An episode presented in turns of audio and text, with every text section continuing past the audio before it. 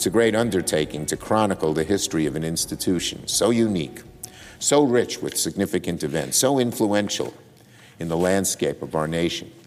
But for the last 25 years, Betty has done that with the utmost prof- professionalism, devotion, and a bit of a flair.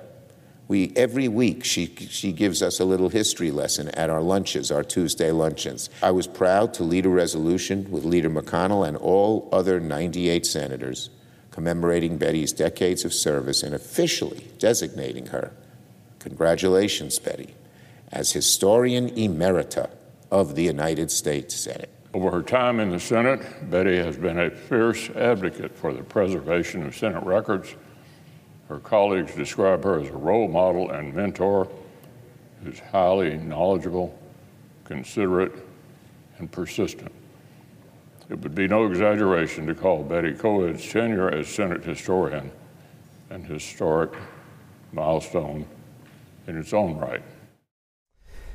Betty Koed, the Senate leaders were talking about you. They were. Why were they talking about you? Because that was the day before I retired from the Senate after 25 years of service. And at the end of your retirement, you put out this book, Scenes, People, Places, and Events That Shaped the United States Senate. Yes. How long have you been working on this? Well, years and years and years. Uh, I started working on it actively, I would say, in 2009, because that's when I started to go to the Tuesday caucus luncheons to deliver a brief, what we called historical minute which was essentially about a five minute history talk to senators at their Tuesday luncheons. And uh, my colleagues Dick Baker and Don Ritchie had done it before me, and I took over in 2009. And my colleague Kate Scott has also been doing it in recent years. So we have both both the Democratic and the Republican Party caucuses covered on Tuesdays. So weekly, you go to the Senate lunches mm-hmm. and deliver Yep. You, and you give the same speech to both Republicans and Democrats? No, we both we, we it depends on which caucus you're going to, but we would both of us, whoever was Don Ritchie and I did it together for a while, and Kate and I in more recent years, but we'd each write our own little story. And it was a topic of our own choosing. They never asked, they sometimes requested stories. It's, oh, tell us about such and such or so and so. Uh, but they never dictated to us what it should be.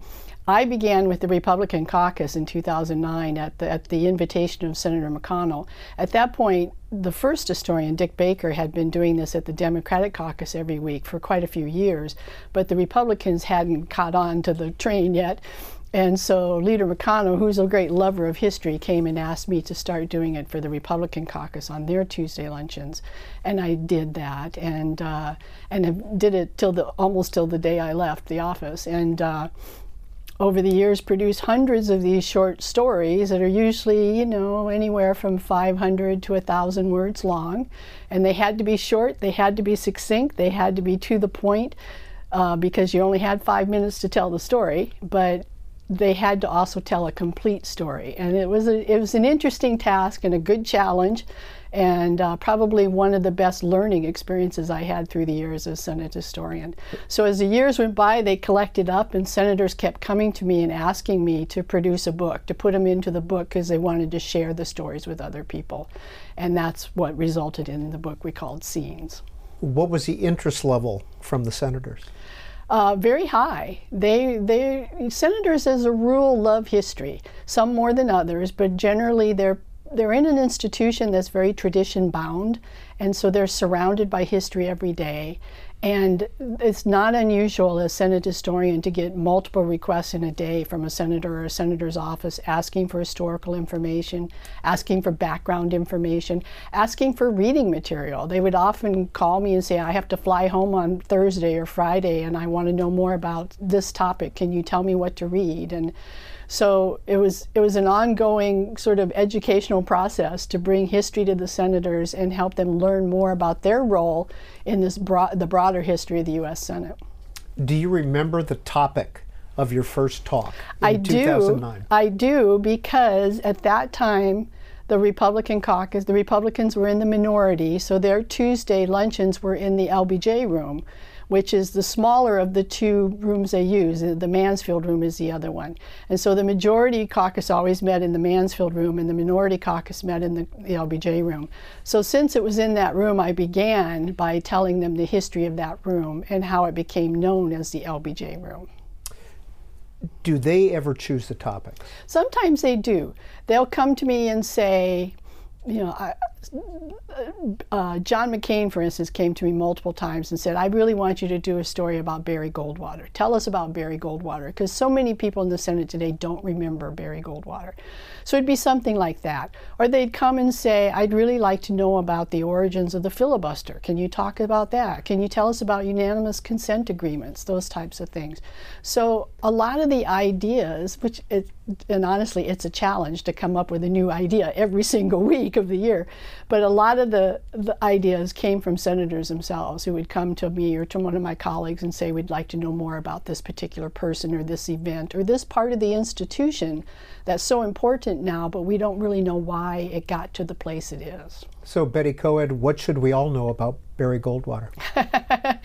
well, most people think of Barry Goldwater as the 1964 presidential candidate. That's what they remember when he lost the election to Lyndon Johnson that year. And he be at the time he was sort of the father of modern conservatism, and and uh, he was he was portrayed very much as a radical conservative, which he was in many ways. But he was also a very much a statesman kind of person. He was a senator at heart. And after his election, he returned to the Senate and he lived most of the rest of his life as a senator. He died, he died not that long after he left office.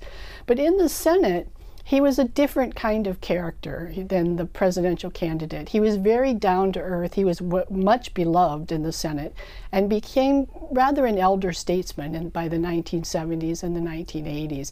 He was held in very high esteem. But he also had quirky parts of his personality. He was a big champion of ham radio, um, uh, independent amateur radio, and everywhere he went, he'd take his ham radio set with him. He actually built a radio studio in the Russell Senate office building so that he could go down to that studio and, and play on his ham radio in, into the wee hours of the morning. Senator John Warner once told me that he would come into uh, committee hearings, and for the Armed Services Committee, they served together on that committee. And Goldwater would come in yawning and sleepy eyed, and Warner said he knew he'd been up all night talking on ham radio. That's what his real love was. So, that more than anything is what he's remembered for in the Senate.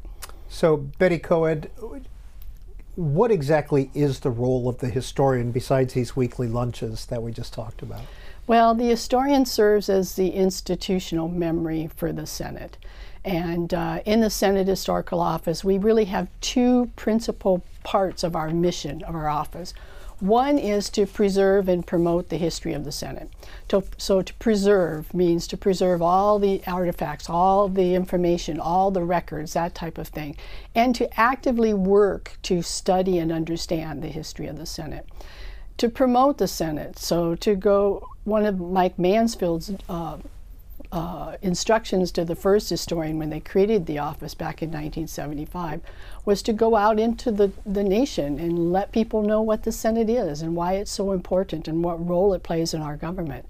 So that's why we do interviews like this. That's why we produce publications. That's why we go to scholarly conferences and book book um, events and that type of thing to sort of help people understand why the Senate is there and why it's so important to our constitutional system of government. But also, the other part is to make sure we preserve the records of the Senate. So, in the historical office, we also have the Senate archival team, led by Karen Paul, who's been Senate archivist for 42 years now, 40, almost 43 years now. And they are in charge to make sure that every single record of the Senate, every official record is properly preserved and housed at the National Archives. They also work very closely with each senator to ensure that his or her records are saved at a home state repository. So that's the broad mission of the Office of the Senate, to preserve and promote the history of the Senate. But in addition to that, that mission has grown through the years so that we have we provide oversight for historical programs that happen on Capitol Hill, including the exhibits in the Capitol Visitor Center, for instance. We have um, a photo historian who oversees a large photo collection that we've collected and compiled over the years and also works with authors and, and television producers and, and podcast producers and things like that to get images to them when they need it. And we have a team of historians. We have three historians on staff, three, uh, four, now five archivists on staff. We've been adding staff in recent years, as well as an editor and a, and a researcher and our photo historian. So we have a really good team in the, the, Senate Historical Office, and they're all there working collaborative, collaboratively on projects that really help to fulfill that initial mission. Probably the most visible and important product of all of that is what we have on the Senate website. And we have estimate about 15,000 pages of historical material on Senate.gov. And if you go to Senate.gov and click on the About the Senate button, that's where you'll find most of the historical material, although it's scattered throughout the site. But that includes institutional material, biographical information about senators, information on parties and how they developed and party division, you know, just pretty much every topic you can imagine that's related to Senate history. We also are there to help senators with their historical needs. So if they're going to give a speech and they want to provide some history in it, they'll come to us and ask for information. We'll give special tours to people. We'll do, um, throughout the year, we would do talks and presentations, particularly to senators and staff, but also to the public as well. And all of that, you know, multi-purpose process is all geared towards that initial mission of preserving and promoting the Senate. Well, Betty Koed, I don't know if it made it easier for you after June 2nd, 1986, but we want to show a little video that you talk about in scenes. Okay. We are going public. We'll be watched by our friends and by people across the country. Today, as the U.S. Senate comes out of the communications dark ages, we create another historic moment in the relationship between Congress and technological advancements in communications through radio and television. As Thomas Jefferson so often reminded us, an educated citizenry is crucial to the pre- preservation of representative government. This has rightly been termed an historic day. Not, Mr. President, that I delude myself that the primitive art form that we practice here on the Senate floor is likely to constitute any great threat to the ratings of Dynasty or Dallas or Falcon Crest. I wish to note that we've had advice on how to do this and uh, how to make certain that we, we cut that shine on the head. I imagine that the Capitol Hill area sales of hairspray, styling mousses, Grecian formula, ultra bright toothpaste, and mascara have recently reached an all-time high. Betty Koed, the TV came to the Senate on it that day. It did in 1986. It was a long time coming. Uh, Howard Baker, Tennessee, was the man who really worked hard to promote bringing the te- television cameras into the Senate chamber. It took from really the early 1970s until 1986 to make it happen. And uh, Why Senate- was there resistance? well, the Senate is a very traditional institution, and uh, there were lots of concerns about how well it would look on TV. It's on any given day, the Senate chamber is often empty because things are happening elsewhere. They're not happening in the chamber. But even in the chamber, it, it tended to be an institution where people gave sort of you know, quiet, serious speeches and sometimes very long speeches that didn't necessarily mean good television for 1980 standards. And uh, people were concerned that people would be turned off about it or they would just not be interested in what they had to see, uh, what they saw on television. But also, there were concerns among members that it would change the culture of the Senate in some way and that people would start to grandstand for the cameras and they'd be talking to the cameras rather than their colleagues or to the people in the galleries. And all of that is true. There's there's an element of truth to that. It has changed the culture of the Senate. Uh, Robert Byrd, you saw there, was the Democratic leader, was very skeptical about bringing television into the Senate chamber, and as Howard Baker was pushing for it, he actually started pushing quite hard. It came in in 1974, very briefly. They were preparing for what might have been an impeachment trial of Richard Nixon. Nixon resigned from the presidency, and that didn't happen. They left the cameras in place long enough to, to televise the swearing in of Vice President Nelson Rockefeller, and then they pulled the cameras out. In the late 1970s, Howard Baker was talking about trying to bring cameras in to film the debate over the Panama Canal treaties, which were long, tedious, and difficult debates because those were, that was a difficult process for them to go through. And but Robert Byrd had had no interest in that whatsoever. He really thought it would change the culture of a Senate that he loved to its core. And but as the years went by and the House adopted C-SPAN coverage in 1979, and the House started to get a lot more attention on the in the press and in the evening news, and had lots of video to provide. Then the leaders, be, including Robert Byrd, began to rethink the process. And uh, Robert Byrd told the story that he was at a West Virginia event and he was mistakenly introduced as the Speaker of the House. And he said at that moment he knew the Senate had to go on TV because he was losing ground to the Speaker of the House. Well, Betty Koed, in your book, Scenes, People, Places, and Events That Shaped the United States Senate, you quote former Tennessee Senator Howard Baker saying, I think the country will love the Senate. It is populated by some of the choicest characters in the whole political spectrum. Well, TV was not foreign to the Senate, especially when it came to hearings. Mm-hmm. And here's some video from 1951. Mm-hmm. Uh, Mr. Costello, did you hear the testimony of uh, Mr. Francis McLaughlin yesterday? No, the defense is... Mr. Halley, all due respect to the Senate, which I have an awful lot of respect for, I'm not going to answer another question. You just says I'm not under arrest and I'm going to walk out. Now, I, sh I should explain to you exactly what the legal situation is. You are under subpoena, and if, as I assume, the chairman instructs you to remain and answer questions, you will thereby become guilty of contempt of this Senate committee. Uh, just a minute, Mr. Wolf. Uh, just, just a minute, Mr. Costello. You don't mean that, uh... We'll use every resource in our command to see that he's brought to contempt and that he's arrested by the United States Senate. Frank Costello, the Kefauver hearing. Mm-hmm. Was that Senator Kefauver's idea to bring the cameras in? It was. he did bring that in. It was a controversial choice at the time, and he got a lot of criticism for it.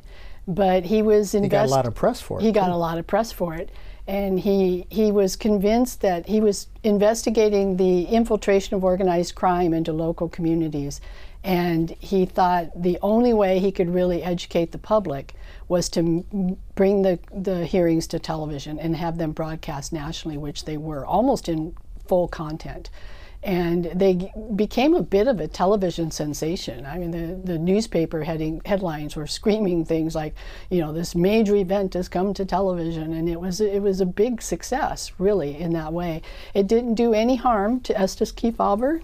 Uh, his status, national status, rose. He became a household name and became a, a contender in presidential elections to come, and that kind of thing. But it also showed an important part of the Senate that people prior to that time had very little knowledge of, and that was its investigatory role. And uh, it was a well handled, well um, ordered investigation.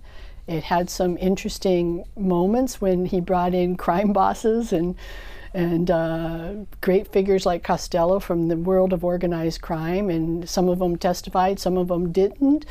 Um, one of them famously asked not to be shown on television. They only showed his hands fidgeting in the camera, and that in itself became a, a television moment as people talked about the fingers of gang of, of organized crime. And uh, but in the end, it showed that television had a role to play in educating the public about the work of the Senate. Betty Koed, are senators allowed to edit anything that they say on the floor for the official historical record? They are. They every day they produce a congressional record, which is today a near verbatim account of what happened the day before. And uh, and and senators, there's a there's an initial congressional record that goes out very quickly. That is a verbatim account, but senators then can go back and look at their comments or their speeches and edit them if necessary. Senators tend not to do that very much anymore. They pretty much let it go out verbatim. Uh, in earlier days, back in the early 20th century and certainly the 19th century, they would edit them quite heavily. And sometimes, as a researcher, you want to try to look at what we call the daily congressional record as well as the formal congressional record because sometimes you'll get much more information in the daily than you will in the formal. But today, that doesn't happen a lot. It still does. They still have the ability to do that. But the reporters of the debate tell me that, you know, that's pretty much verbatim at this point. Back to the book Scenes.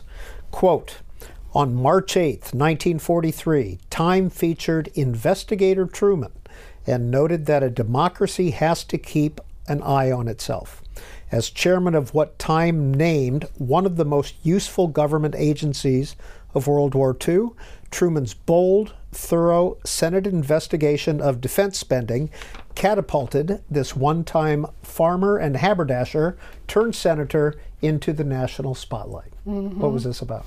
Harry Truman, senator from Missouri, was in his second term in the Senate in 1941 and he proposed a special Senate committee to investigate the National Defense Program.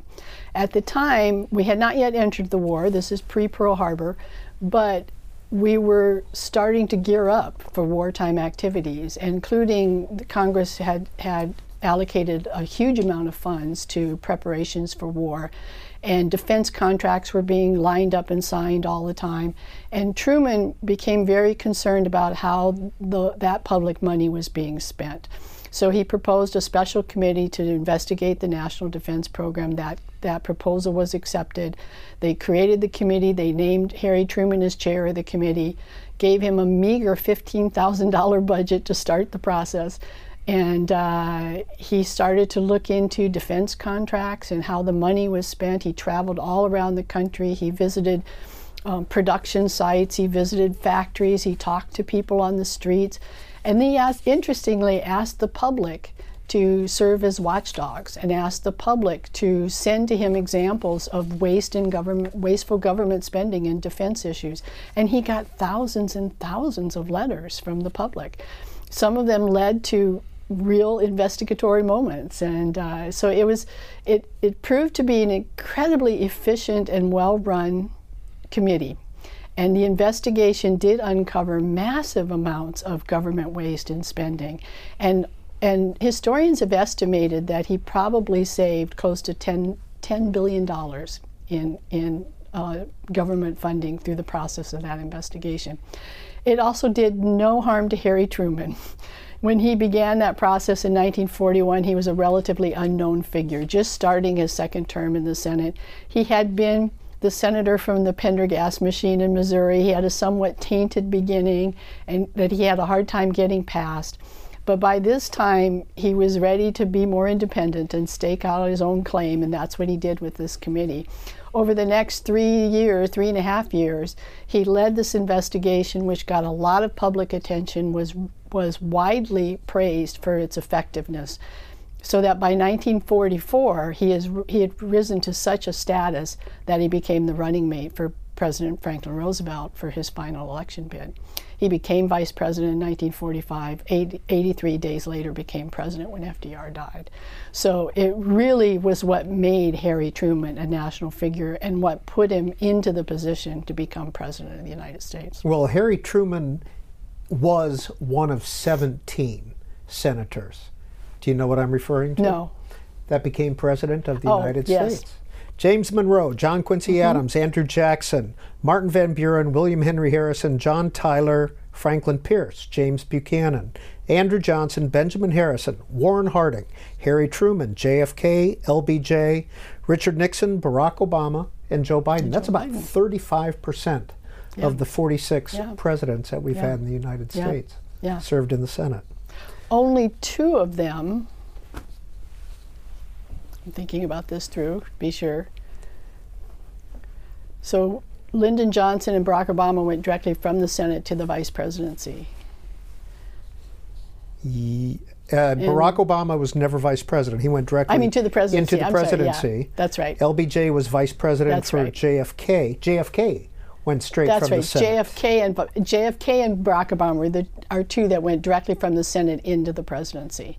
Most of them had some sort of other service in between. And of course, several senators, Bob Dole, John Kerry, have all run for president. Yeah. yeah. It, is it intimidating at times working with a hundred would-be presidents? It can be. it can be. Yes. Um, it can be intimidating working with 100 senators, period. Because when you work in the Senate, in a position like my position was, for instance, you really have 101 bosses.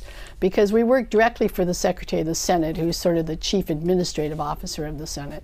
But then we also work for the 100 senators, and so we, we everything we do is sort of is scrutinized by 101 people essentially. So that can be a little intimidating at times. Um, but there are some who who are easier to work with than others naturally. Most of them are very appreciative of the work we do, so I'm I'm happy to say we haven't had many difficult moments through the years. is there one in history that you always thought, oh, I wish I had worked with him or her? Oh, there are lots of them. There are many of them. Uh, there's certainly many of them I wish I could have met at some point. Charles Sumner of Massachusetts, an amazing person, difficult, arrogant, eccentric, but absolutely brilliant and so far ahead of his time. Margaret Chase Smith of Maine is one of my personal heroes. Um, when she came into the Senate in 1949, she was the she was the only female senator. For 15 of her 24 years in the Senate, she was the only female senator, and that just think about what a process that must have been, what an experience that must have been.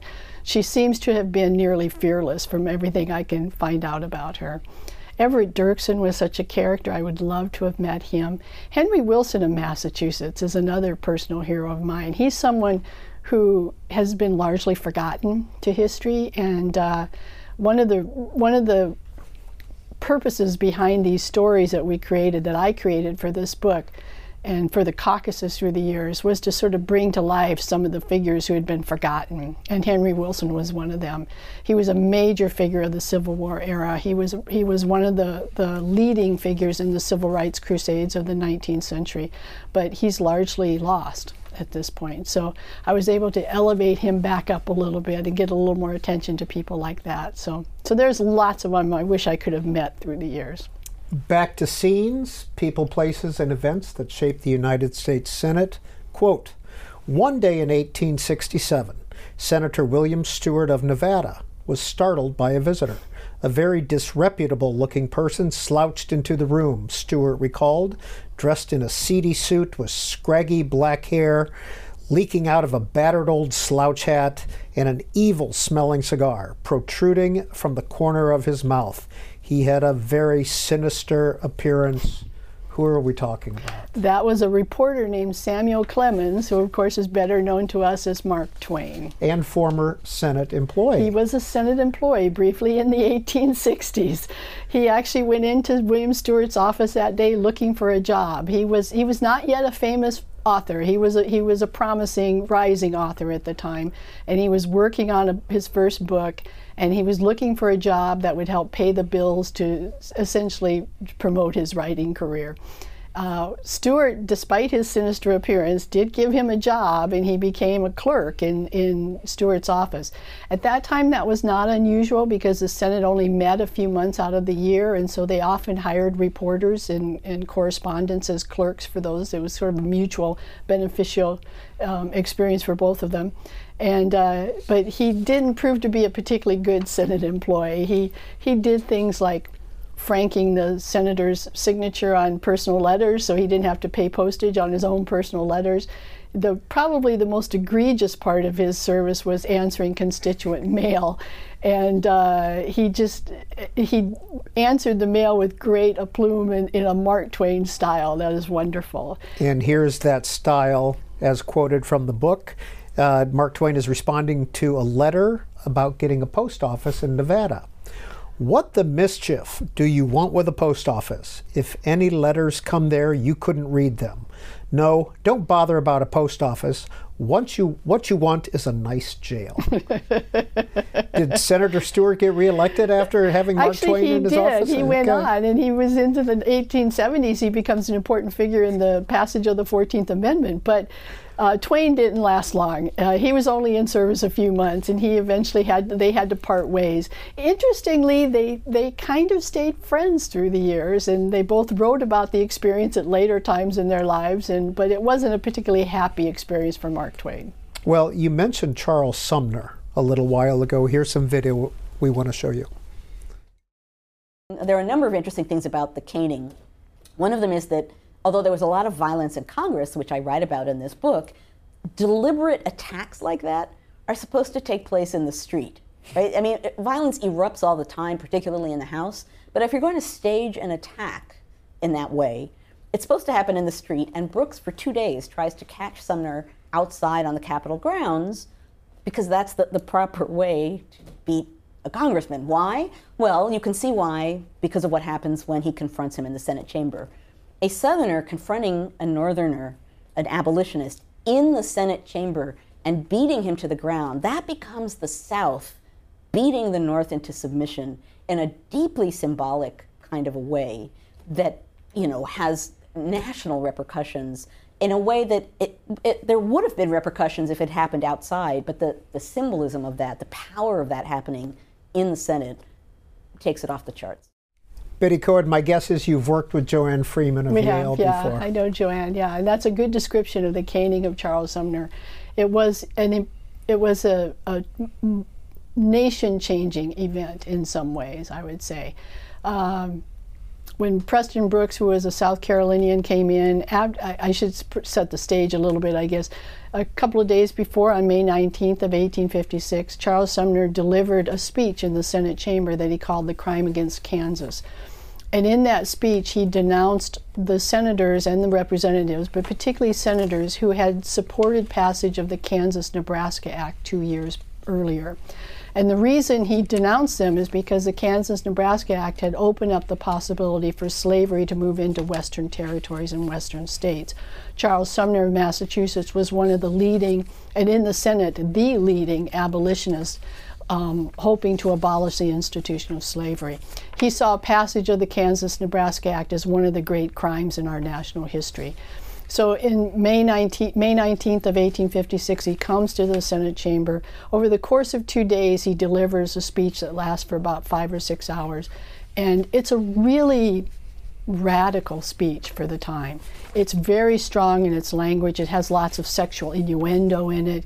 Um, he, he declares slavery as the harlot slavery and, and, and uh, accuses Andrew Butler of South Carolina of somehow cohorting with this slavery, this harlot slavery. And it was such a shocking speech to the ears of the Senate that even people who had supported Charles Sumner um, found it to be just beyond the pale. And, and interestingly, one of the people he targeted in the speech was Stephen Douglas of Illinois, who had been one of the principal architects of the Kansas Nebraska Act. And Douglas came in while he was giving the speech, heard the speech, and at the end of the speech, he said, One day that fool's going to get himself killed by some other fool. After the speech, Sumner's friends, including Henry Wilson, who I've mentioned, uh, offered to escort him home because they feared for his safety. And Sumner said, No, I'll be fine, and passed that off. A couple days later, on May 22nd, Sumner was sitting at his desk in the Senate chamber, uh, signing his frank, signing his signature to copies of the speech to mail out to people, when Preston Brooks, who was a relative of Andrew Butler's, came into the Senate chamber, as Joanne talks about that, and, and comes up to Sumner, raises his heavy cane, and says something like, Sumner, I find your speech a libel against my kin and my state. And down came the cane. Over the course of about a minute, he inflicted about 40 wounds on the head and shoulders of Sumner and left Sumner unconscious and bleeding on the floor. And uh, it was, as Joanne says, a really uh, important moment because it, really showed two major things. One, that the violence of the world and the violence of the issue of slavery was now visited in the Senate chamber itself. And secondly, that all the legislative compromises and all the legislative efforts to somehow settle the issue of slavery and avoid disunion were breaking down. And it would take more than that to somehow save the Union and end the institution of slavery. Sumner left the Senate to recover, and his desk was draped in black, and it itself became a symbol of the abolitionist cause. Now, I should say, Sumner did, he left the Senate. He was away for most of the next three years recovering from his injuries, but he did come back to the Senate. He came back in 1859, and in, in fact, the most important part of his Senate career came after he returned. From 1860 to 1874, when he died in office, he not only did he continue the cause of abolition, but he became the principal architect of the Civil Rights Act of 1875, which in essence put in place the language for what became the Civil Rights Act of 1964. So, Betty Koed, you have a PhD from UC Santa Barbara, mm-hmm. an undergrad degree from there mm-hmm. as well. Colorado, Mason City, Iowa, all in your past. Did you know that story when you were attending UC Santa Barbara? did you learn that in the Senate? Actually, I did not know that story. I think I had heard it somewhere along the line in high school history class or something like that. But when I came to the Senate, I knew nothing of the caning of Charles Sumner. I knew who Charles Sumner was because I had read about him in graduate school. But I was mostly a 20th century historian in graduate school, so didn't give a lot of attention to 19th century. And there's so many things about the Senate that I knew nothing about. I sometimes knew the name, I vaguely heard, heard something about the event, but had not studied them in any detail. So sometimes as a Senate historian, and you, uh, I'll give you a good example of this. When I delivered a story in the Republican caucus about this caning of Charles Sumner story, I went into that luncheon that day thinking most of these people in here will know this story because they work in and around the Capitol and it's told all the time on tours and anytime who, someone visits the old Senate chamber they'll hear this story. So I told the story and I took the story right up to the moment when Preston Brooks walks into the chamber and approaches Charles Sumner. And at that point, I, I left the story because my five minutes was up. And I said, and you know the rest of the story.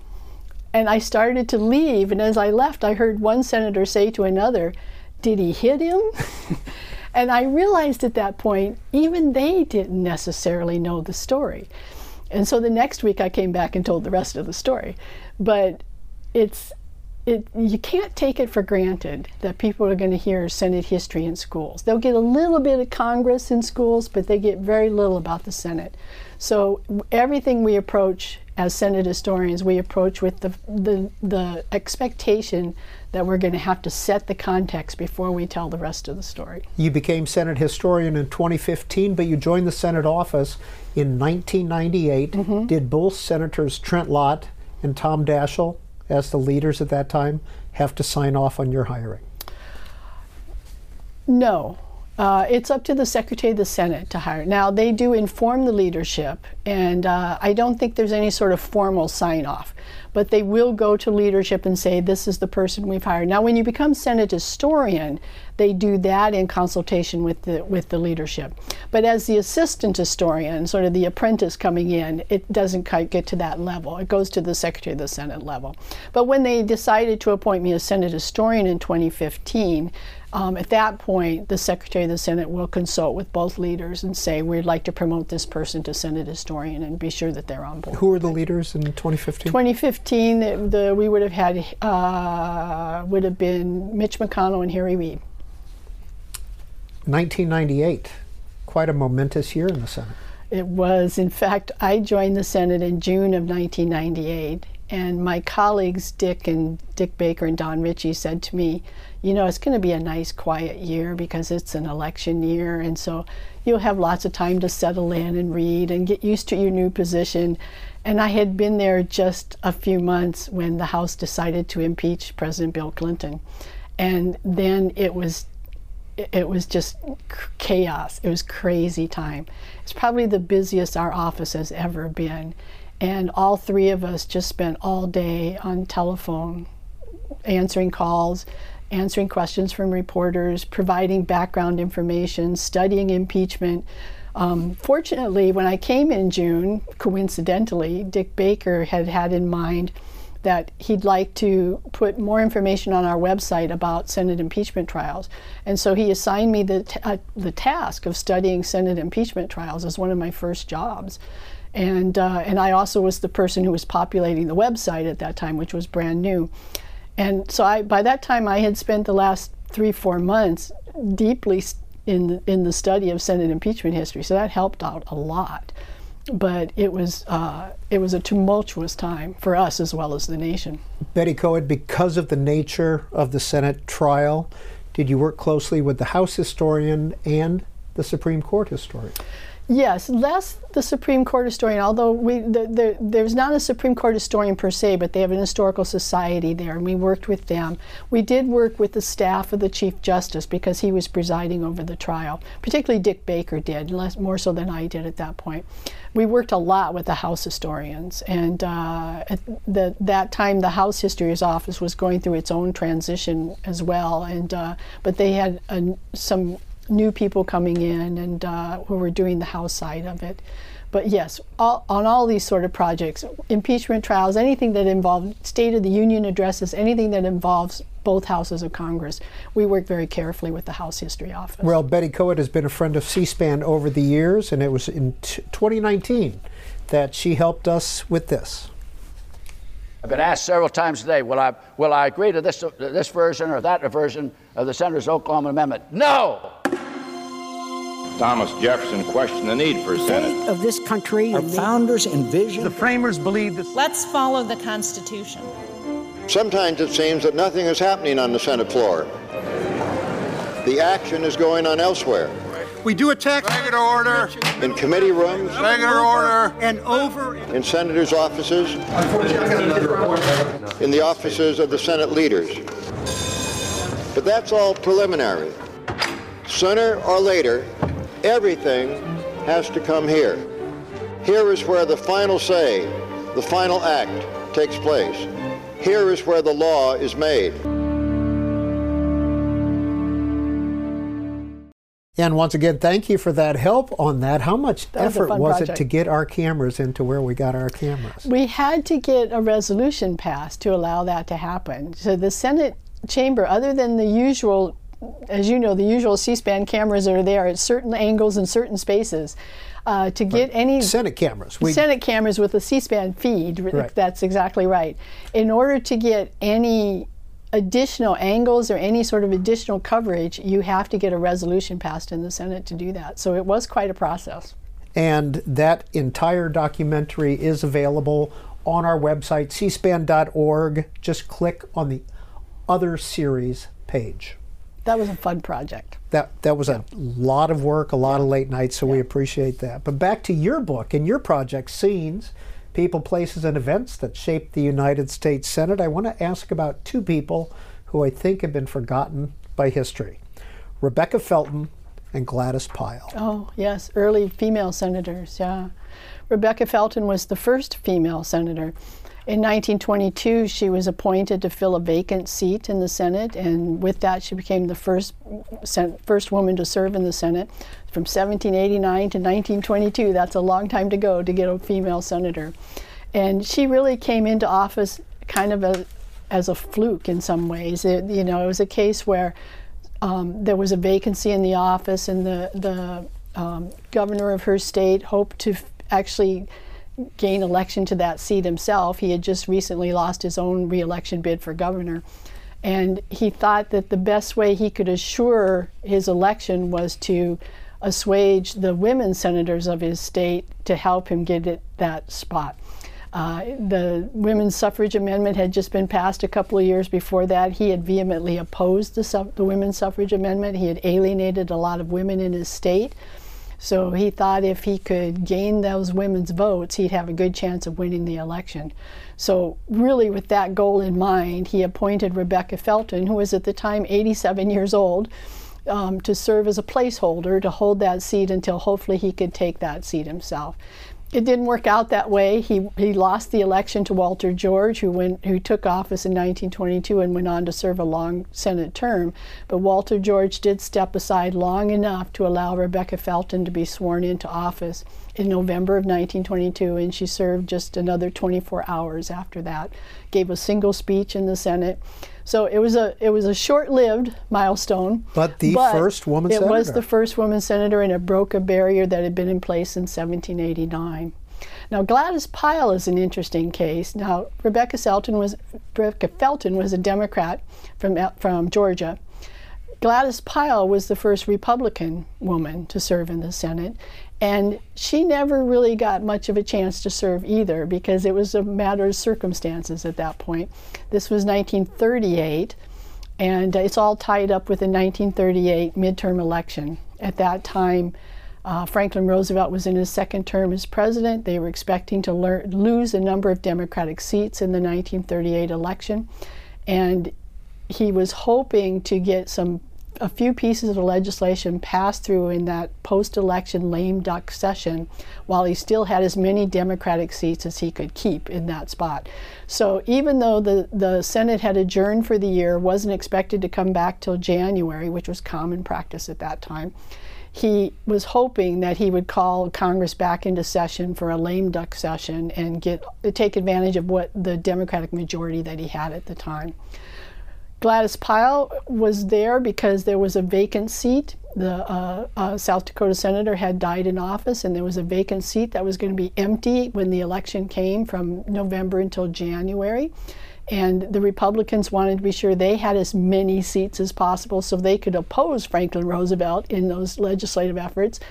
And so they turned to Gladys Pyle, who was a well known figure in South Dakota. She had been in the state legislature, had been Secretary of State, and was a pioneering woman in politics at that time. And so they brought her in to fill that November to January time period there, um, just to hold the seat in case they needed her vote. And it turned out they didn't need her vote because Roosevelt did not call them back into session and they were out of session the whole time. Nonetheless, and this is part of the Senate of that era that this doesn't happen much anymore. She did come to Washington. She, she took the oath, not in open session, but just an oath given by a judge or some other official that allowed her to do some Senate business. And she went on and, and, and served as senator for about six, seven weeks during November and December of that year. Uh, today, that doesn't happen very often because partly the Senate is partly due to the fact that the Senate's in all year round now. We don't have a lot of long periods of adjournment like we used to have. And uh, the senators get sworn in in open session very quickly now, so they don't have to do that. But in those days, they'd often get sworn in right after an appointment in their home state so that they could start business as quickly as possible. So Gladys Pyle is a, is a path breaker of her own, uh, path um, breaker of her own right she was not only in South Dakota politics, but in the in the U.S. Senate as well as the first Republican senator. And for me, learning about these two women, they were accomplished in their own rights Yes. before they even came to the Senate. Absolutely. But Rebecca Felton was known as the grand old lady of politics in Georgia, um, partly because her husband had served in the House of Representatives and she essentially ran his office. But she had been very active in the women's suffrage movement, so she was very well known. And uh, had also, unfortunately, had also been very active in anti-civil rights efforts, and is, and that's the darker side of her story. Um, but well known in Georgia. Same way with Gladys Pyle, as I mentioned, she'd been in state government. She'd served as Secretary of State. She actually ran for governor and won the popular vote, but it, she didn't have the necessary majority, so it went to a convention, and the all-male convention gave the uh, the seat to one of her male competitors, which must have been a bit infuriating, I would think. But she came into it a well-known figure in her state. From the book On a quiet Saturday morning in June of 1954, Wyoming Senator Lester Hunt entered the Senate office building, exchanged pleasantries with a Capitol police officer, and then proceeded to his third floor office. Just minutes later, the police officer heard a shot. In the 1950s, there were many victims of Senator Joseph McCarthy's baseless charges. One of them was Lester Hunt. hmm That is a sad story. That's a tragic moment in Senate history.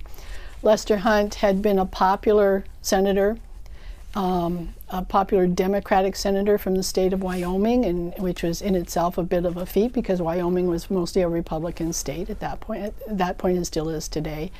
But unfortunately, Lester Hunt and his family became targets of McCarthy.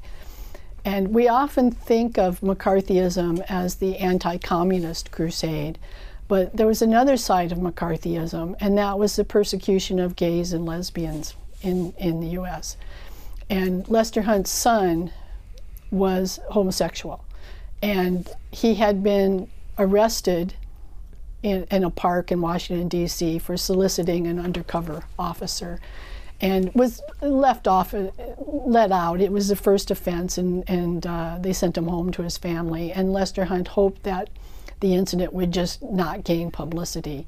But Lester Hunt had been a vocal, outspoken critic of Joe McCarthy in the early 1950s. And uh, by 1954, McCarthy was looking for any reason he could find to help push Lester Hunt out of office.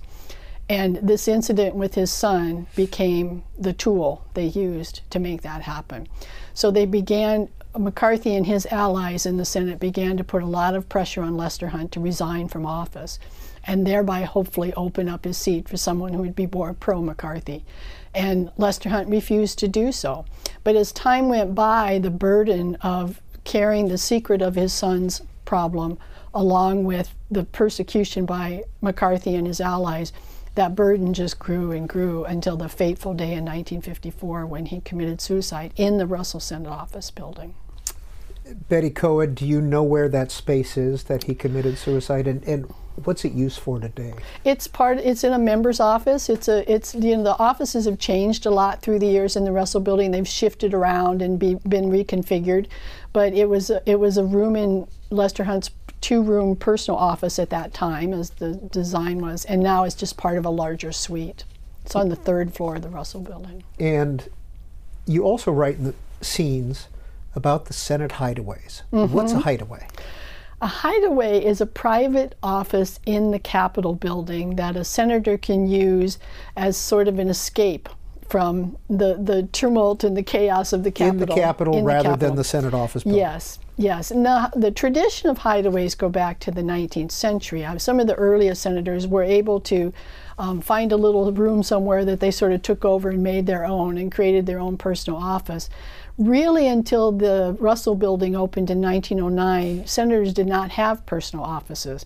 They, the only space they had was their desk in the Senate chamber. That was their office and uh, they so consequently they looked for any space they could. And uh, at one point in the 1890s, the Senate was rent, renting a big uh, apartment building nearby to provide extra office space for senators. So that was space was at a, it was at a premium at the time, and they began to give committee spaces to each senator who chaired a committee.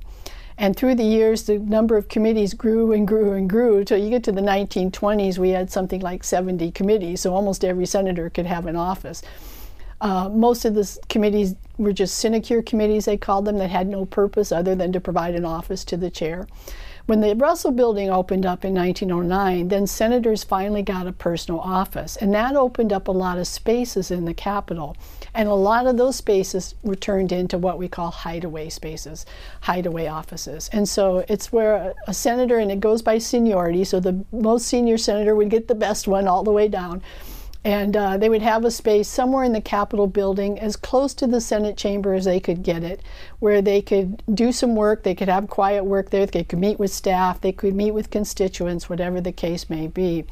Through the years, the number of hideaways grew as opportunities arose. When the Dirksen building opened, when the Hart building opened, a lot of staff that were working in the Capitol got shifted into the office buildings, and that opened up space. Finally, when the Capitol Visitor Center opened in 2009, enough staff got shifted to that space that all 100 senators were able to have hideaway spaces. Now, some of them, for very senior members, have beautiful hideaway spaces up there with a grand view of the of the the National Mall and the Washington Monument. The more junior senators tend to have a small little room in the basement, often with no windows at all. A real hideaway. Yeah, I've been in a few of the hideaway spaces in the basement that looked like they were just closets or broom closets or something like that that they don't spend much time in. But that's one of the things they hope to get as they gain seniority. So Senate Pro Tem Patty Murray should mm-hmm. have the grandest space. Correct? She'll have a wonderful hideaway space. Yeah, yeah. Well, from your book, quote, when it comes to Capitol land grabbing, no one will ever surpass Lyndon Johnson. As Majority Leader, Johnson occupied several hideaways, along with a grand leadership suite. He had so many rooms, in fact, that they collectively became known as the Johnson East Ranch. Yeah. Lyndon Johnson was the master of real estate on Capitol Hill. And he just, particularly when he became majority leader in the late 1950s, he just he just gained every space he could get. So he had his personal office, he had his leadership office, he had his hideaway office, and then he just it just kept growing and growing. In fact, to the point where as majority leader, he gained what we now call the Lyndon Johnson room on the second floor. It's one of the prettiest rooms in the Capitol and he took that space over and, and that became his leadership office but he didn't relinquish any of the other space and then when he became vice president in 1961 he he also got the vice president's office in the Capitol, but he didn't relinquish the LBJ room. So with each with each step he moved up the leadership ladder, he just gained more and more space. He finally had to give some of it up when he when he got to be president. Betty Koed, what is your job as Senate Emerita now, Senate Historian Emerita? well, I'm here to consult whenever necessary. So if something comes up in the office and and uh, my succeed, successors have questions, I'm there. If the Senate Who has succeeded you? Uh, Catherine Scott, Kate Scott, is the new Senate historian. She joined the office in 2010 after Dick Baker retired, and uh, she's a wonderful historian and a very skilled uh, speaker. So she's she's taken over all of these tasks that I did of pre- doing presentations and that type of stuff. And uh, but I'm there. I'm here as a consultant if they need me. I suspect she won't need me very often because she's very good at her job and she has a very uh, wonderful assistant coll- colleague, the associate historian Daniel Holt, and they're in the process of looking for a new assistant historian now, so they'll have three in, in place again soon. Um, if the Senate has events or they want to have something where they bring me back to talk, then I'm here available for that. Um, so it's more just sort of um, as an advisory consultant role at this point, as needed. So, in your semi retirement, what are you doing? Well, I'm spending time doing a lot of things I didn't get enough time to do over the last quarter century, um, including I'm a drummer, so I spend a lot of time drumming. And uh, I'm in a drum group, and that's a lot of fun, and we enjoy that a lot. And uh, I do martial arts, so I get to spend time doing that. And, um, you know, doing some other writing, other writing projects. I've put history off. I've I've banned history from the house for six months, so I can't read any history or write any history for at least six months, um, just to give myself a break. But I'm doing. Have you been faithful to that so far? I have so far. Yeah. So to, to do other types of writing I'm doing and traveling and visiting my family and doing things I just have sort of lost track of over the years. And of course, in her last months as Senate historians Betty Koed worked on this book, Scenes, People, Places, and Events that Shaped the United States Senate. And we appreciate your spending an hour with us here on C SPAN. Thank you, Peter. Happy to be here.